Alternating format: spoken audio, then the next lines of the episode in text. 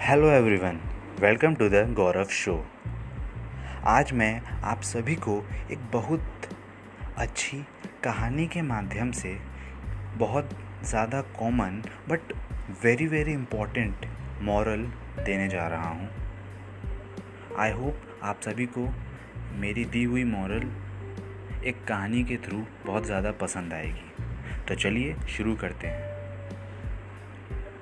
एक बार एक गाँव में मेंढकों में प्रतिस्पर्धा हो रही थी कि सबसे ऊँचे टावर पर कौन चढ़ पाता है।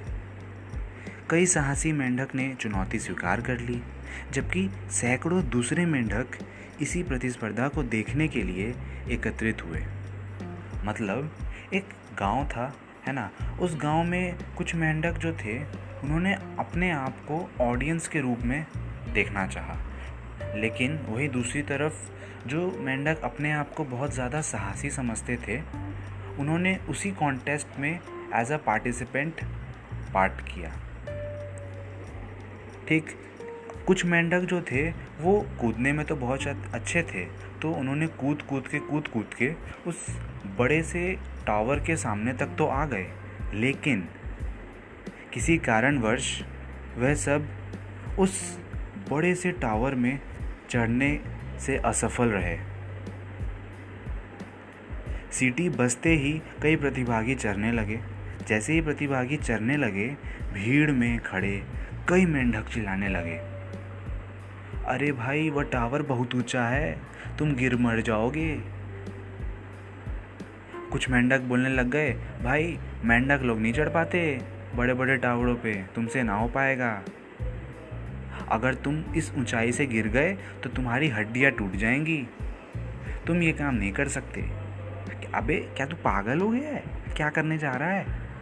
तो इन्हीं तरह से बहुत सारे लोगों ने ऑडियंस में से इसी तरह की नेगेटिव नेगेटिव आवाज़ें आ रही थी। जैसी भीड़ ने भविष्यवाणी की, कई मेंढक ऊपर से गिरने लगे। भीड़ चिल्लाती रही और मेंढक एक के बाद एक एक के बाद एक गिरते गए। लेकिन उन्हीं प्रतिभागियों में एक छोटा मेंढक भी था, जो बिना रुके ऊपर चढ़ता रहा। भीड़ ये देखकर दंग रह गई कि वह छोटा सा मेंढक आखिरकार शिखर पर पहुँच कैसे गया। वह हैरान और बहुत चक्के थे। वह ये जानने के लिए उतावले थे कि छोटा सा मेंढक शिखर पर कैसे पहुँच गया? जबकि बाकी मेंढक असफल हो गए। और अगर हम देखें तो उस छोटे से मेंढक में देख, बाहर से देखने में कोई ज़्यादा स्पेशलिटीज़ नहीं थी। लेकिन फिर भी उसने अपने मंजिल को पा लिया। इसीलिए जब वह छोटा मेंढक नीचे उतरा तो वह उससे सारे के सारे ऑडियंस जो थी, वो उस मेंढक के पास आ गई। मीडिया एंड प्रेस वाले भी उस मेंढक के पास आ गए और पूछने लगे कि उसने ये काम कैसे किया। लेकिन छोटा मेंढक खामोश, बिल्कुल शांत, उसके मुँह से एक शब्द ना निकला। हर कोई उससे सवाल पूछ रहा था, लेकिन उसने कोई जवाब नहीं दिया। लेकिन अचानक से उसकी माँ जो मादा मेंढक थी, वो पीछे से आई और उन्होंने जितनी भी ऑडियंस थी, सबको कहा, मेरे बच्चे को मत सताओ। तो लोगों ने पूछा, क्यों ना सताएँ? इसने इतना महान काम जो किया है, इसका कारण तो हमें जानना होगा ना? तो उसकी माँ ने कहा, ये कुछ नहीं कह सकता, क्योंकि ये बहरा है। वह सुन नहीं सकता। वह छोटा मेंढक शिखर पर पहुँच पाया। इसका एकमात्र कारण यही था। आप समझ गए होंगे मैं आप सबको क्या बताने जा रहा हूँ या क्या बताना चाहता हूँ। वो मेंढक शिखर पे क्यों चढ़ पाया? क्योंकि ऑडियंस से जो भी नकारात्मक बातें आ रही थी, वो उसके कान तक पहुँच ही नहीं पा रही थी। That's why he will succeed और जो मेंढक असफल रह गए, वे सब उसी नकारात्मक बातें को सुन रहे थे और उनकी जो सेल्फ कॉन्फिडेंस थी, उसकी लेवल बिल्कुल ज़ीरो हो गई थी।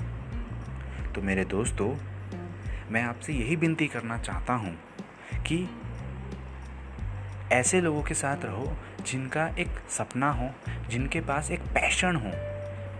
जो अपने सपनों को पाने के लिए बहुत ही लगन से काम कर रहे हों और किसी भी दूसरे का मोटिवेशन डाउन ना कर रहे हों। स्वप्न वाले लोगों से जुड़ो, उन लोगों के आसपास रहो जो आपको अपने सपनों तक पहुँचने के लिए प्रेरित और प्रोत्साहित करें। तो आखिर में मैं यही कहना चाहूँगा कि किसकी सुनना चाहिए और किससे बचना चाहिए? ये तय करने की योग्यता अगर आप में आ गई ना, इसका मतलब आपने मिलियनों डॉलर वाली योग्यता अपने अंदर परचेज कर चुकी है। उच्च क्षमता और उत्कृष्ट योग्यताओं वाले कई लोग जीवन में सिर्फ़ इसीलिए विकास नहीं कर पा रहे हैं दोस्तों, क्योंकि वह गलत लोगों की बातें सुन रहे हैं। तो आज से, अभी से अच्छे लोगों की संगति में रहिए, क्योंकि कहते हैं ना we are the average of five people तो अगर आपको मेरे तरफ़ से कोई भी हेल्प चाहिए तो I am always be online on my Instagram page avenger underscore Gaurav so let's rock और इस पॉडकास्ट को ज़रूर स्टार दीजिए और आप जो भी रिव्यू देनी है, वो भी दीजिए ताकि मुझे पता चले कि मेरे ऑडियंस जो हैं, वो मेरे से और क्या क्या चाहते हैं। तो अब हम मिलते हैं अपने अगले स्टोरी के साथ। तब तक तब तक के लिए अलविदा।